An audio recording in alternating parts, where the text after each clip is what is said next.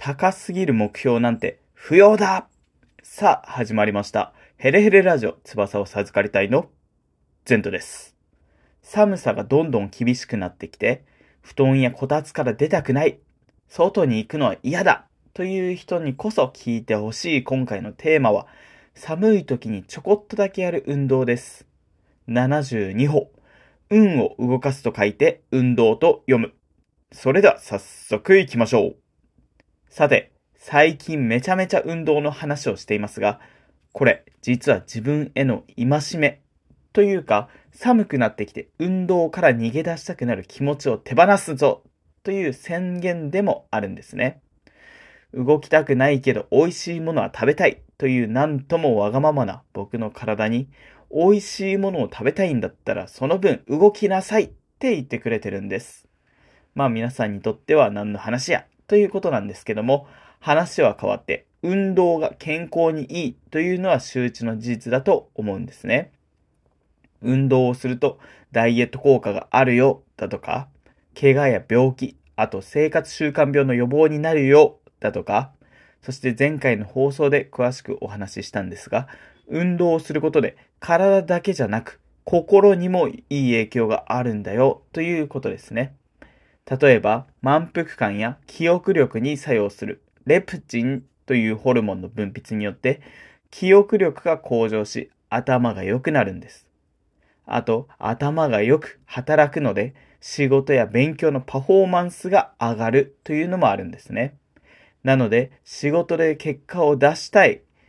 いわゆるそういう成功者と呼ばれる人たち、こういう人たちは運動に没頭している、運動を習慣にしているというのはよく聞く話です。習慣が変われば人生も変わる。これは2500年前のアリストテレスの言葉です。とある研究では、裕福な人たちの75%以上が毎日少なくとも30分以上の運動をしているそうです。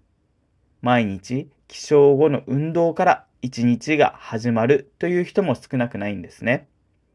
運動をすることで小さな成功体験を毎日毎日少しずつ積み重ねられるので、その分自信につながり、仕事へのモチベーションにもなり、いい仕事ができるというのがそのロジックです。さらに、運動をすることで良質な睡眠が取れるようにもなります。つまり、運は動くことで始まる。それが運動です。ということで本題に入りますが、心と体の健康とパフォーマンス能力向上、そして良質な睡眠のためにおすすめの運動を3つご紹介します。寒いけど、ちょっとだけやろうかなと思え、お、と滑舌が悪いですね。寒さのせいです。ちょっとだけやろうかなと思えるくらいの手軽なものをご紹介します。それが1つ目、朝散歩。2つ目、腕立てやスクワットなどのタクトレ。3つ目、ドローイングです。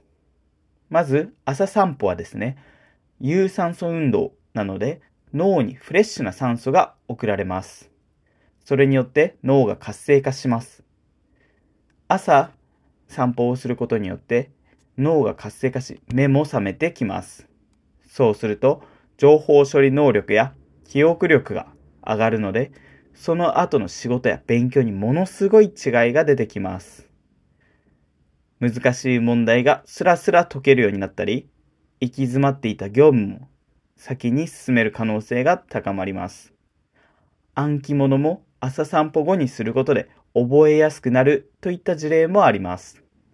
ポイントは疲れない範囲で行うこと、そしてリズムを意識することです。僕は朝3時に起きるので、まだまだ朝日は昇っていないんですが、朝日を浴びながら散歩をすることで、自律神経が副交感神経から交感神経へ切り替わります。つまり、リラックスモードからエネルギッシュモードへ切り替わるんです。そうすることで活発的になり、その時に気をつけたいことが疲れない範囲で散歩をするということです。だいたい目安としては20分ぐらいがベストだと言われています。そうしないと逆に疲労感が強くなり体がだるくなる、眠気が来るといった傾向にあるそうです。もちろん個人差があるので、自分に合った疲れない時間というものを見つけ出してみてはいかがでしょう。そして、リズムを意識することも大切です。音楽を聴いたり、スマホをいじりながらという気持ちがついつい出ちゃったりするんですけども、そこは自分に集中した方がいいんですね。というのも、セロトニンという脳内物質はリズムを取ることで分泌されやすくなるんです。セロトニンは心の安定や幸福感に影響を与えるので、リズムよく歩く、もしくは軽めにジョギングして自分に集中することが大切です。そのためにも、スマートフォンや音楽プレイヤー等は自宅に置いて、何もない状態で自分に集中して散歩をしてみてはいかがでしょう。二つ目が、腕立てやスクワットなどのいわゆるその場でできるタクトレですね。自宅トレーニング、タクトレです。在宅ワークでこのタクトレという言葉も耳耳にするようになったんですが、その場でできる手軽さというのが魅力なんですが、他にも暗記物を頭にインプットしてタクトレをすることで脳の働きが活発になったり、体を動かしながら覚えたり、覚えるので、記憶がリンクして、後で、あ、あの時覚えたやつだ脳の引き出しから探しやすくなるんです。記憶力、そして思考力、おまけに筋肉もつけることができる。まさに一石何鳥なんでしょうか。そして最後はドローイングです。もしかしたら聞き慣れない方もいるかもしれません。ドローイングのやり方は、まず、足を軽く開いてその場に立ちます。次に息を少しずつ吐きながらお腹をへこませていきます。そしてお腹をへこました状態をキープしながら30秒ほど浅い呼吸を繰り返します。それだけです。これの何がいいかというと、手軽に腹筋に刺激を与えて、インナーマッスルを鍛えられる。そして、疲れによって悪くなってしまいがちな血行が改善してやる気が高まるんです。騙されたと思ってぜひやってみてはいかがでしょうか。ということで、今回は寒くなってきたので、手軽に運動して運を呼び込んでいきましょうというお話でした。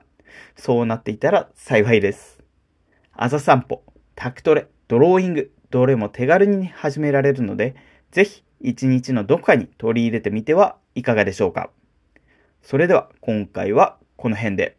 ヘレヘレラジオのゼントでした。それでは行きますよ。せーの、ヘレへれー。あざした。ではまた。